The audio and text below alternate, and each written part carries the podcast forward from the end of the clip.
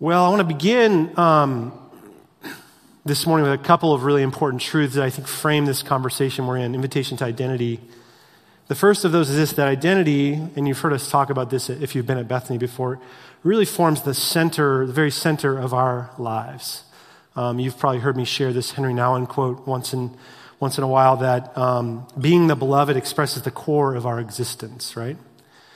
Identity as belovedness, if you just want to put it that way, is at the very heart of who we are. We see this in the baptism of Jesus when he goes down into the waters before he preaches a sermon, prays a prayer, heals anyone. He goes down, is baptized, comes up, and what does God say? You are my beloved son, and you, I am well pleased. So we're beloved. That's the core of who we are. The second truth, I think, helps frame this conversation in a similar way. And it's this that while nothing is more foundational than our belovedness, understanding our belovedness, understanding our identity, is one of the most difficult journeys that we'll ever take. Marilynne Robinson uh, once said it like this that there's nothing more unfathomable than ourselves, individually or collectively, at any given moment and from the earliest beginning of human time. Nothing more unfathomable than ourselves. And it's true, isn't it, that though being beloved expresses the core of who we are, it's irreducibly simple it's also remarkably complex. That it's hard to make sense of that at many times in many seasons and given the many circumstances we each face. It's challenging to come into a deep and living understanding with who we are, right? And to live out of that understanding on a day by day, minute by minute basis. I think the movie Zoolander, if you remember that movie, and this dates me, I know, but hang with me, I think perfectly illustrates this, where Derek Zoolander, the, the movie's protagonist, He's in this existential crisis. He storms out of a building into a parking lot. His ego's been deflated. You remember this probably by a series of events. We've all been there, have our egos deflated, right? And he's staring down at the ground at this puddle, and it reflects his image perfectly back to him. And he says in this moment, it's a, it's a Ben Stiller movie, so of course, who am I? And his reflection speaks back to him and says, I don't know.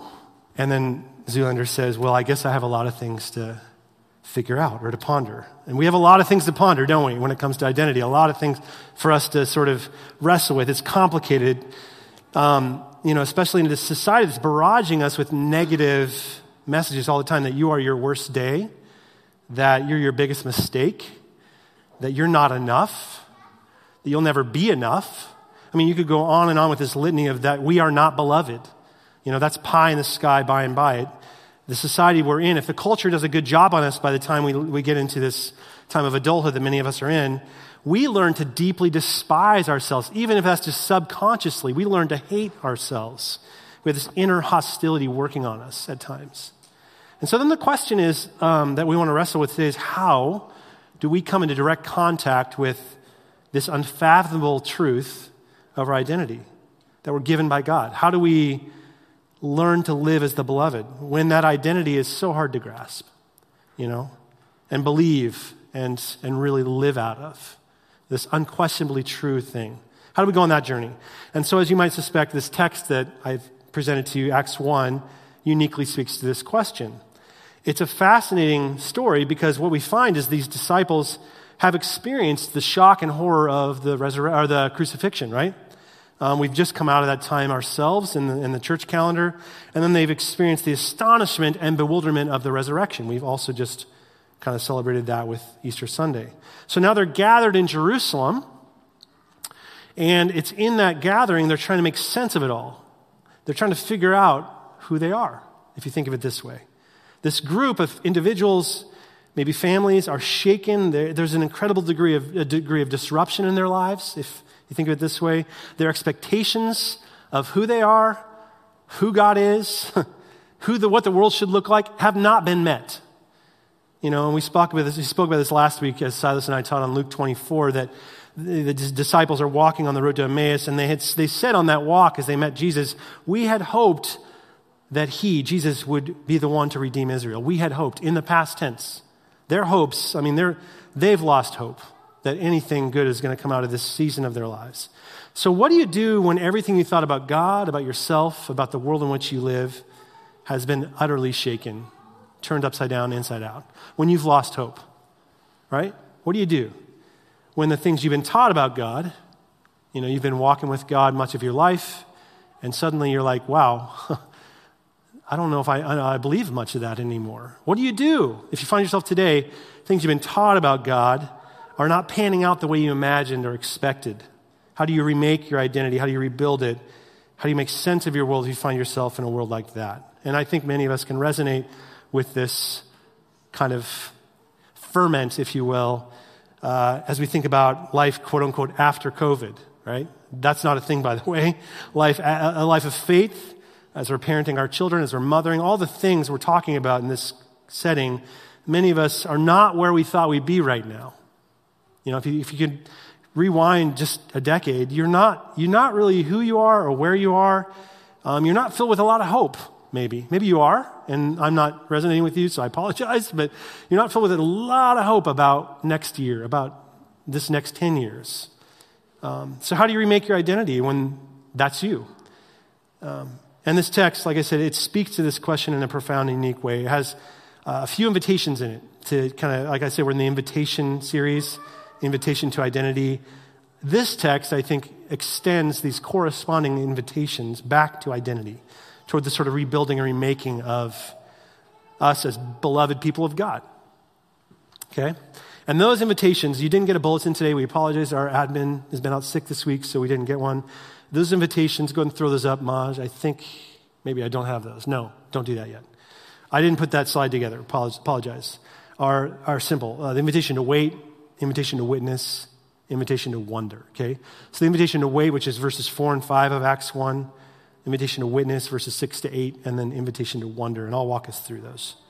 So, first, the invitation to wait. Okay? This is verse 4. Go ahead and throw that up now, Maj. While he was with them, he commanded them not to leave Jerusalem, but to wait for the Father's promise. So there's the invitation to wait, right? The Greek word for wait is the word perimeno, which means to wait. There you go. Thanks for getting that one. I know I threw a terrible joke out last week, and I'm not very good at humor, but that's just my slightly cheeky way of saying there's no ambiguity about this first invitation. There's no nuance to it. Jesus is simply saying, wait, like hang out, stand by, be patient. And if there's something I've been taught about saying be patient is don't say be patient. I preached a sermon on patience some time back, and I've never gotten so many emails eh, from one sermon than that sermon. I tell you, I'm not kidding. So if you know the timeline of this story, that's roughly a 40 day period. He's not saying just wait till tomorrow. You know, it's a 40 day period that Jesus is inviting the wait in uh, between Passover and Pentecost, okay? And which is a long season of waiting that, you know, we just finished Lent between Ash Wednesday and Easter. And if you ever have given up something for Lent, whether that's chocolate or mint chocolate chip ice cream or coffee or whatever it is, not speaking narratively, you know that's really hard to do, right?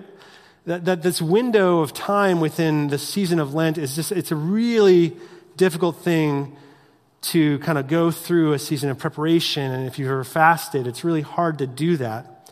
And so that's similar here, this season of Eastertide is what we're in. This is why we've kept this cloth on the cross. We're in the church season of Eastertide between Passover and Pentecost.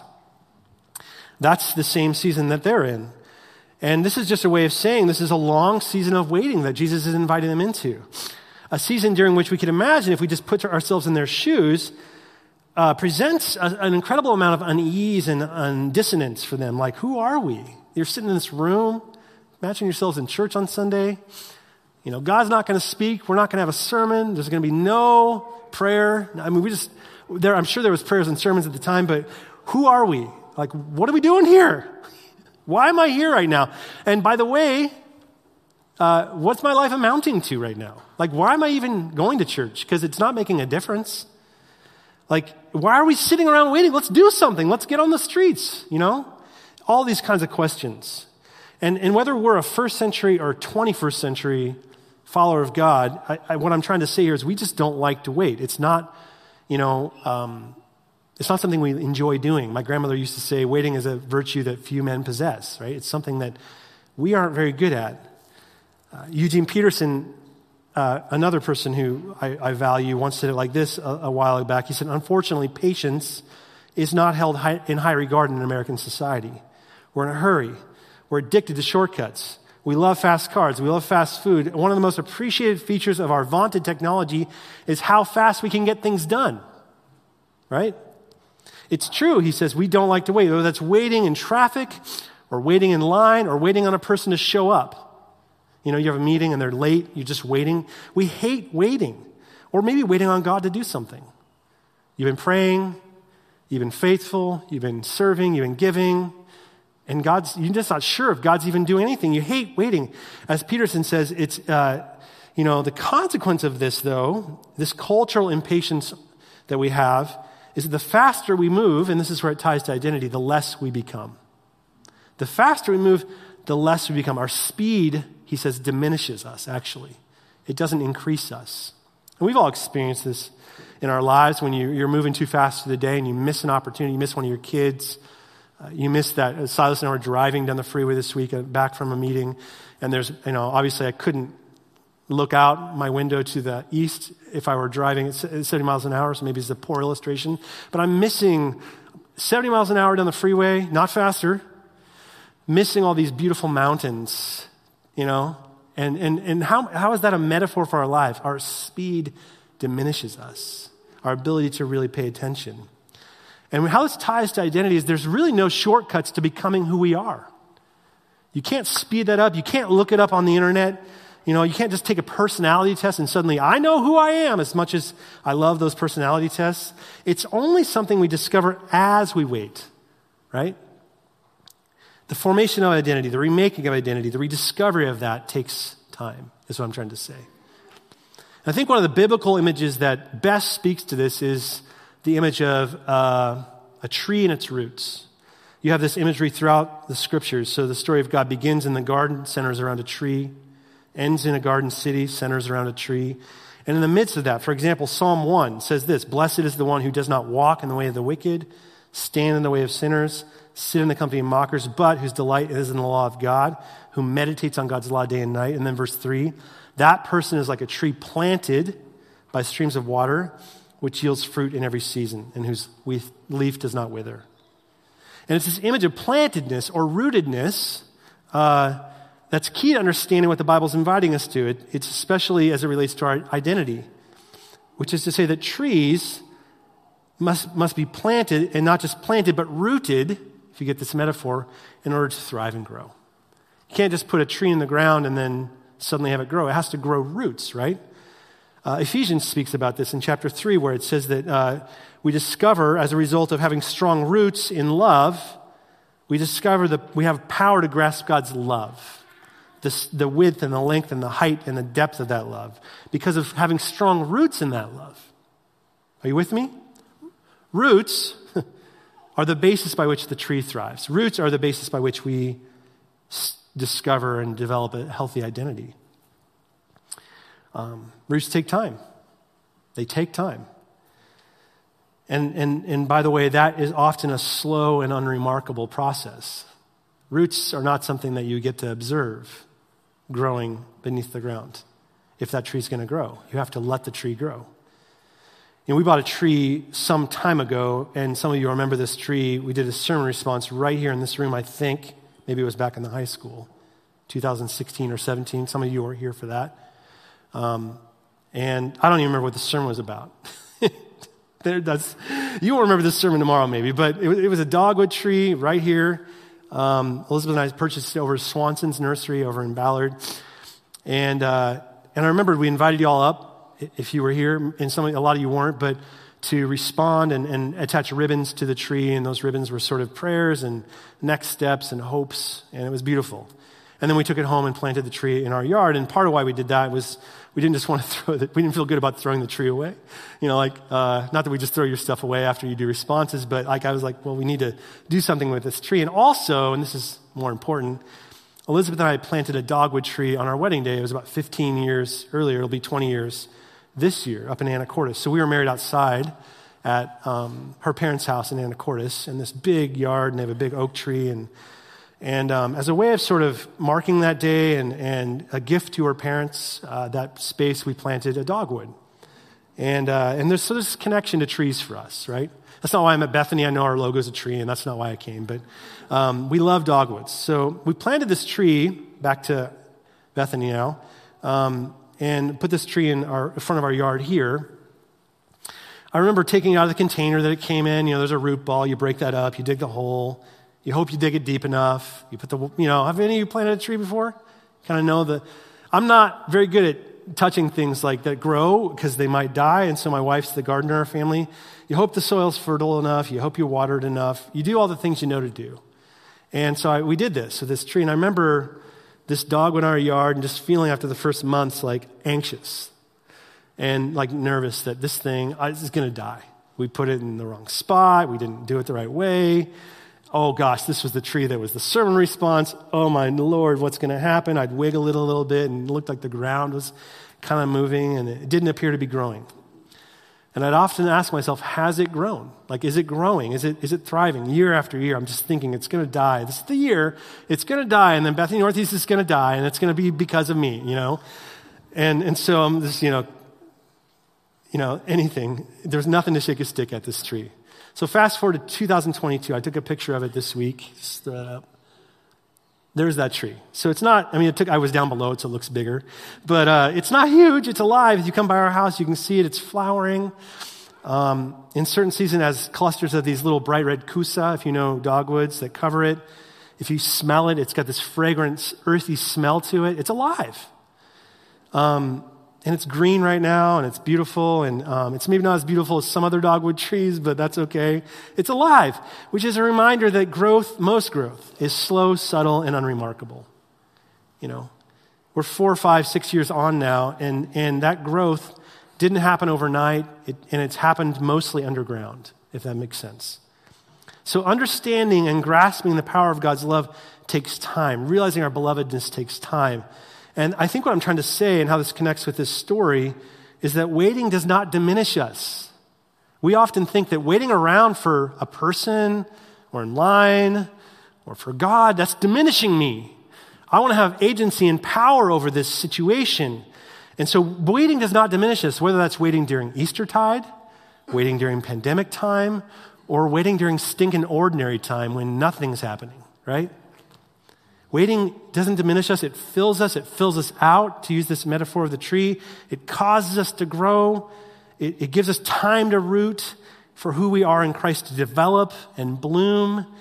And, and it's a gift. Waiting is a gift. That's what I think I'm saying here. And Jesus is saying, wait, because this is a gift for you right now in this season while I'm teaching you and preparing you for your future, to be present to the daily work of God. Okay, so that's, that's the wait and, and how that ties to our identity. Here's the witness, and this is in verses 6 to 8, where uh, Jesus says, It's not for you to know the times and the periods the Father set by his authority, but you'll receive power from the Holy Spirit. As the Holy Spirit comes on you, you'll be my witnesses in Jerusalem, Judea, and Samaria, and the ends of the earth.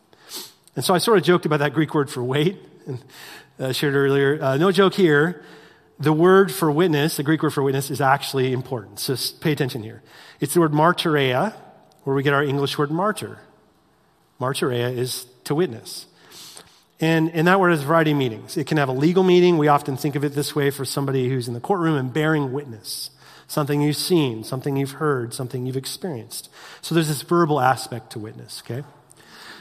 Also represents something we do, especially in evangelical settings like Bethany. Uh, we might think of times when you've been in a church or a church setting where you've been invited to go witness. You know, you have a tract or you're on a mission trip, and uh, you've gone and witnessed about uh, your faith to other people. You've shared the story of God at work in your life, right? And I don't need to take a show of hands, but many of us haven't experienced that before. So there's a, a, th- a thing we do there. But here's the thing what this word martyreia is sort of the etymological uh, resource or that this is, what it reminds us of is this connection uh, within waiting to suffering and persecution is that uh, witness is not something we do or something we say, but it's who we are. You are my witness or my witnesses. Witness is who we are, okay? Which I think speaks to this invitation to identity in a really profound way. A lot of us, you know, we derive our identities through external criteria. We, witness can look that way, right? You go and witness, um, you bear witness, what we say, what we do, how we share the story of God, if you take it out of the story of God, how we present ourselves in a room, how we're seen, how we're understood. You know, that's really important to us. But the essential meaning of witness, as it gets into this, this word I'm trying to describe to you, it, it's, it's, it's Jesus saying, You are the witness, you are my witness. It's, it's for you to become a different kind of people than you were before your relationship started with me. Those who, because of their experience of Jesus, their relationship to Jesus, specifically his death and his resurrection, his way of ministering to people on the margins, because of your relationship to Jesus, that shapes who you are and how you live. Paul says this in Philippians 2. He prays this prayer Might you think of yourselves the way Jesus thought of himself? Might you have the identity of Christ? Okay, this is what it means to be the witness, who, though he had equal status with God, didn't think much of himself, that he had to cling on to that. Indeed, when the time came, he set it aside. He set aside all his privilege, his status as God, took on the status of a servant. He became human. And I love this line. This is from the message. Having become human, he stayed human. Having become human, he stayed human. I just love that. And I think there's a temptation in us, even though all of us have always been human, to not stay human. As we present in a room, we, look, we want to look bigger than we actually are. We want to look better than we actually are. We want to, even as we present the story of God to others, we want it to be more exciting than it actually is sometimes. You know, we don't want to talk about the waiting for God. We want to talk about the Pentecost, the story of God, and fire and tongues and all the things, right? The glory of God. But Jesus, having become human, stayed human. Just lived inside that deep, mundane humanity. And I love how that speaks to the idea of what it means to be Christ's witness, his martyria. Like, think of this. It's interesting to me that it says here in Acts 1 that in his resurrected body, Jesus is resurrected at this moment, he presented himself to his disciples. Did you catch that? Over a period of 40 days, he presented himself to his disciples. Think of this. They're eating. Literally, at this moment, they're having a meal together, and he's risen from the dead. What's that about? Why does Jesus need to eat? He's, he's undead. he doesn't need food. You and I need it. Others you get hangry and all that, but Jesus doesn't need it. So, in many different ways, and over this period of 40 days, in face to face meetings, they met, they ate meals, they prayed, they talked, they worked out the meaning of salvation together. And it's in this presentation of himself, staying human. Are you with me? Staying human. This is so key for us to understand what it means to be the witness of God. Uh, the author and theologian Willie James Jennings has this really insightful commentary on the book of Acts, and he writes about this idea of presentation. So I just want to quote him. He says that God, who overcomes suffering and death, presents God's self. The word here is paristemi, to be viewed, to be touched, and even handed over, handled over many days. Think of the disciples handling him. This giving of himself continues. What began with Mary's touch of her child, through the crowds pressing in to grasp and hold, grasp hold of his healing body, to the brutal hands of the, the Roman military committed to practices of torture. He, he presented himself. I don't lay, you don't take my life, I lay it down willingly, Jesus said. I present myself to you. Um, and to this moment now, in this room, when the disciples, confused and fearful and unclear of their future, needed to hear the words of Jesus Here and now, touch me. Here and now, in my broken and risen body. Jesus, uh, Jennings says, always presents himself to be touched. And the disciples are being introduced to this new and revolutionary way of touch. And in this way, he goes on to say, faith in Jesus refuses to be rooted in phantasm. I love that. Whether they believe it or not, Jesus is alive, pre- present, to be touched, in league with all the senses. The resurrection of Jesus is probably closer to the erotic than the evidentiary, if you think of it that way. The way in which we touch one another, the way in which we're loved by others as we're touched. You know, you think of your children, your spouse, those that you love. You think of Mother's Day and the embrace you might extend to a mother in your life. That is closer to the resurrection and to what it means to present yourself and to be a witness than perhaps anything else. which is just a longer way of saying what Jennings says more plainly elsewhere that witness is love bound in bodies. Witness is love bound in bodies. There's a disembodied way of communicating love in our culture. I was over at Target yesterday with Marin in the Mother's Day card aisle, and it's so disembodied. It is so canned and cheesy at times. And I joked with my wife about this. There was this one card that said, you know, um, even the best mothers swear sometimes. And then on the inside it said, Happy damn Mother's Day. And my wife doesn't swear, so my daughter's like, Well, don't give that to her. But I thought, I thought that was funny because it's like there's an embodiment there, at least, of, of sort of a, a person. You can imagine your mom swearing. Maybe you swore once or twice as a mom, and you're like, Man, thank you for the permission to drop whatever bomb you want on your family and not have to ask forgiveness for it. And so there's a sense in which how we are with others shapes who we are with others. Does this make sense? As we practice things like confession and forgiveness, as we lament the ways in which the world around us is so deeply broken, as we listen to one another's stories, especially back to Jesus, the stories of the forgotten and the lonely and the marginalized. Jesus was a quintessential listener, and not just to, you know, the religious, but to the irreligious at times. He would listen to their stories try and understand where they were coming from. Witness is painful and slow, it's love bound in bodies. And God is calling us as His witness, you know, to enter into these new places as new people and to join ourselves to those in Judea, Samaria, and the ends of the earth. Which is just a way of saying, let's stand in a posture of vulnerability in all the places we go. Not just in your own home, Jerusalem, not just in your neighborhood, Judea, not just you know, across town, Samaria, but anywhere you might be called. Be the witness. Be love bound in a body. Embrace those who are suffering in those spaces. And then, as you do so, discover. Discover. You will discover who you are. So that's the witness. That's the invitation to witness. I'll do the wonder one more quickly this, on this one. And this is in verses 9 to 11. I won't read this one, but this is a remarkable scene these disciples, and this is where a lot of people preach this text on the ascension of Jesus. I'm not going to preach about the ascension, but uh, these disciples have been with Jesus. There's about 120, they think, gathered with Jesus those 40 days, men and women. Um, they're standing now in awe of Jesus as he's ascending up into heaven. And as he ascends, he's lifted in this cloud, which is a significant metaphor in the Bible. So I'm not going to get into it, but the disciples are watching. Like I said, they're in awe. And Luke presents us these two men in white robes standing by the disciples, a pair of what seem like angels. If, I mean, I'm not, I'm not sure the Greek word is there, but I think it's an angel. I'm just guessing.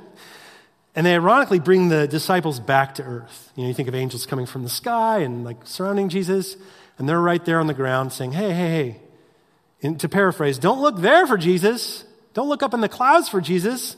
Look right here on the ground where you are in this moment which is another way to just perhaps say, be more present in the moment you're actually in. And there and only there are you going to discover not only who God is, but who you are. And I know this is basic, but I want to say it anyway uh, that we cannot be somewhere else with someone else if we want to be, if we understand who we are. We have to be here and now. That's the incarnation in a nutshell. Here and now is who God is calling us to be. You know, I've told this, I've told some of you, not everybody here, that our family is preparing for a trip to Ireland this summer. We're going to go over the month of August. So I'll be gone. Um, and, and if you want to know why we're going to Ireland, there's not a long story to it. I just, we picked Ireland, like Ireland. So we're going to Ireland. We've been reading books, watching films, and listening to music and all kinds of things and stories and trying to, even working on the accent a little bit. I'm not going to try it out on you today. I'm going to save that one for another day. Still working on it. Um, but one of the people we like to kind of watch is Rick Steves up in Edmonds. I mean, some of you have traveled in Europe and Rick Steves, and you know he's a little quirky, but you know he's good. So he has a lot of travel uh, books and, and some films on Ireland that we watched. And in one of those, he has this really pithy and profound insight. And he says this. He's talking to some people in Ireland. His wife's from Ireland, and he says the people of Ireland are close to the land. And, he, and, he, and he, this insight, he says, he, is illustrated by days he's out in Ireland and he visits this town and he comes across this local. He's out for a little hike. You can kind of imagine, you know, there's sheep and stuff. Comes across this guy and he asks the guy, Were you born here? And then the guy says, Well, no, I was born about six miles down the road. Yeah. And then, then Steves kind of rolls with them and says, Well, okay, so have you lived here all your life? And the Irish guy says, Well, not yet. Don't you love that? I mean, it speaks to this notion of presence. The guy is so present that he can say, No, I'm, I'm not, I haven't lived here my whole life because I haven't lived my whole life. I lived to this moment. This moment is as long as I've lived. And some of us want to live to not just the next moment, but we're trying to see how far we can get in life, you know, by saving up enough money and, and kind of staying as healthy as we can and kind of doing all the right things so that we might extend that life beyond who knows how long. And, and we're not able to be as present in the very moment we're in, and we lose out on kind of who God is, what God's saying, who we are, right? So there's an invitation to presence here that when we are most present in the moment we're in, in that moment, there, not somewhere else, like I said, not with someone else, not someone else, not with somebody else, here and now, that's when we most profoundly meet God and begin to understand who we are. Cole Arthur Riley, um, she's the founder, creator of the Instagram account Black Liturgies, which I came across over 2020 during this, uh, this racial reckoning that we were, we've been in. And she has a new book out that she published this year called This Here Flesh. And she describes this, this notion of presence. She uses the word wonder. I kind of want to finish with this. I think it speaks this notion of identity. Um, she says, when I speak of wonder, and think of this in terms of Acts 1 and the, the disciples kind of drawn up into the clouds and the invitation to be back on the ground, okay? When I speak of wonder, I mean the practice of beholding the beautiful. You can think of Jesus going up into the clouds as a very beautiful thing, right? Awe and wonder there beholding the majestic, the snow capped Himalaya, the sun setting on the sea, but also the perfectly mundane, that soap bubbly reflection on your kitchen, the oxidized underbelly of that stainless steel pan. More than the grand beauties of our lives, wonders about having the presence to pay attention to the commonplace, which in- includes, she says, the capacity to be in awe of humanity. You know, even, even your own humanity. Indeed, learning to marvel at your brokenness and your ability to heal. Have you ever marveled at your ability to heal? You get a cut, you have a scab, and then you heal. It just happens, right? Um, Josh was asking me today about my shoulder. I busted it up pretty bad. I was talking to John about his knee. I mean, there are doctors involved there, but then your body's doing the work, right? Your ability to heal. You can marvel at that. You can be in awe uh, at the presence of a neighbor if you'll just pay attention to the person for a moment. Just as much, she says, or perhaps more so, than a mountaintop. You know, I talked about the mountains as I was driving by. And if I pay attention to some of you, you know, I'm with Silas in that moment, I can be just as much, I should be, just as much in awe of that other person as I am of that mountain. This is about paying attention to what God's doing in any particular moment of any particular day in any particular place. That's what wonder is all about. That's what it means to be right on the ground in the moment you are. And so, as we respond today, I guess what I want to do um, as, we, as I invite you back into this, this practice of wonder, and I'll invite you back up, Austin, wherever you are there, um, and of rooting and grounding ourselves to use that language from Ephesians again that I mentioned earlier. Um, I want to relate this to our celebration of AAPI Heritage Month. We talked about this last week. Silas shared about this is May is Asian American Pacific Islander Heritage Month. Really important month to, to, month to our community as well as to our wider community uh, in Seattle. And so, as part of our celebration of that, we've curated a sort of pilgrimage, API pilgrimage, that we're inviting you to take part of, uh, part in later this month. Go ahead and throw that slide up, Maj, because I want people to see the pilgrimage slide. There you go. This has the information about what we're doing. It's on May 20th and 21st, so there's a couple weekends away. Um, you're going to be invited to visit several important sites in the International District of Seattle. So, Wing Luke Museum, Uwajimaya Food Hall, and the Nihon Machi Alley. And so you'll get, you can get more information by going to, back up one, to our uh, website there. And you can find that in our e-news. I'm sorry we don't have a bulletin for you today. Um, we're going to share about each of these sites over the next few weeks before we go on this pilgrimage. So you kind of have a context for where you're going. So today I just wanted to share a bit about Wing Luke. This is the Wing Luke Museum. It's down in the International District. Um, Wing Luke, and is the first Smithsonian affiliated museum in the Pacific Northwest. And is named after Wing Luke. He's a Chinese American lawyer and politician, the first Asian American elected to political office in Washington state, also the first person of color elected to the Seattle City Council in 1962. So he has a significant impact on our community for a number of reasons. Um, one of those is he, you know, he broke through those barriers, but also he played a, a key role in advocating for the open housing ordinance, or the, the passage of the open housing ordinance, which banned racial discrimination in the rental and the sale of, of property in, in Seattle. Um, that was repealed, sadly, a year later, but it had an impact on the fabric of our city when it comes to the elimination of redlining and the integration of our city across race and ethnic lines. Um, and that's important for us as a church to understand because our city had been segregated, segregated and still lives in the wake of some of that segregation, the history of segregation. Um, and so our city, like many others, is still very imperfect. We talked about this book we read last year called Race and Place by David Leong.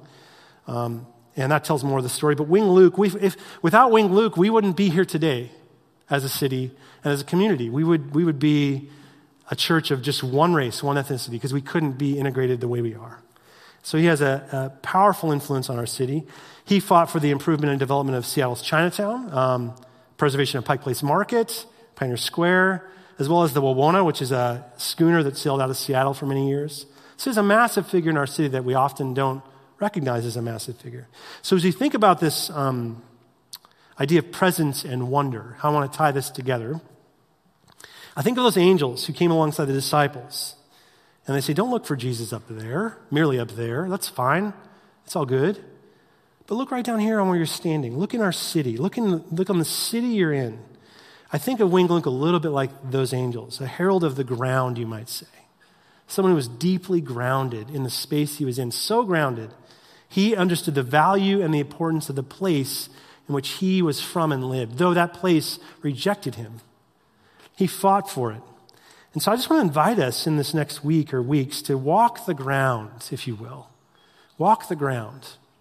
Be grounded.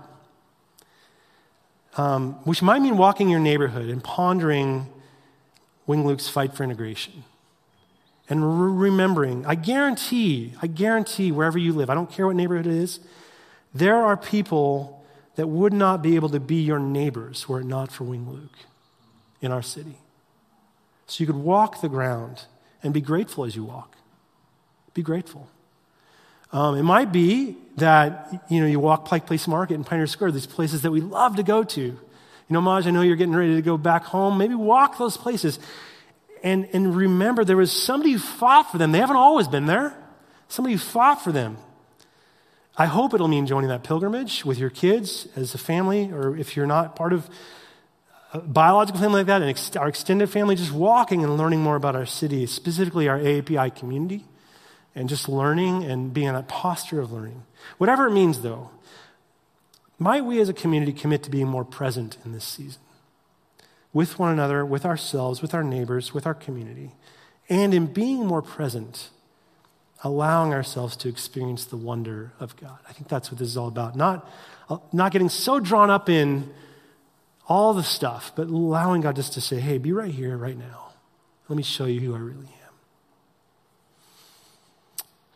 I saw John for a moment. I think the kids will be coming back. Let's take a moment to pray into that, and then um, Austin will lead us out with our response song. Will you join me in praying?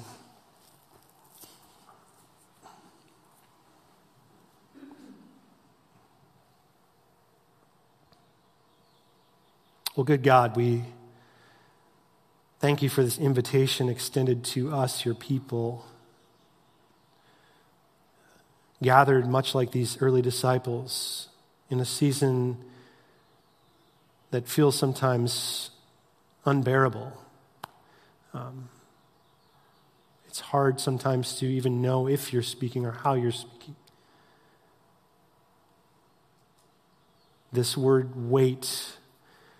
Um, it has an edge to it, God. It's hard to sit in this time, wait on you, even though we know that's a, a beautiful and generous invitation. So we confess that, God. It's hard to wait. It's hard to be present and wonder what, what's going on, God. It's hard to stand in a posture of witness, to endure suffering. Even though these things are all good and are beautiful, God, it's so hard. So we give you that, our weakness.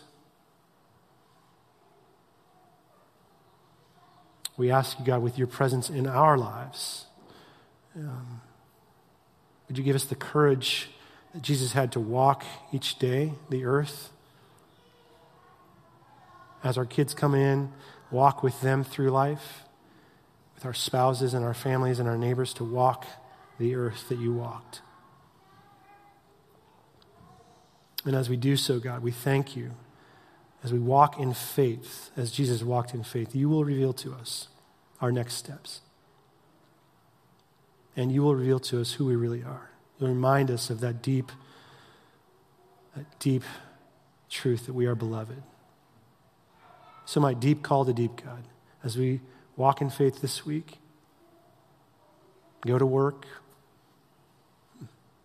lead our family, love our neighbors. With deep call to deep, would you remind us of who we are in you? And might we live out of that? Thank you for the invitation, God, that comes from your Spirit. We pray with Christ and by the Spirit.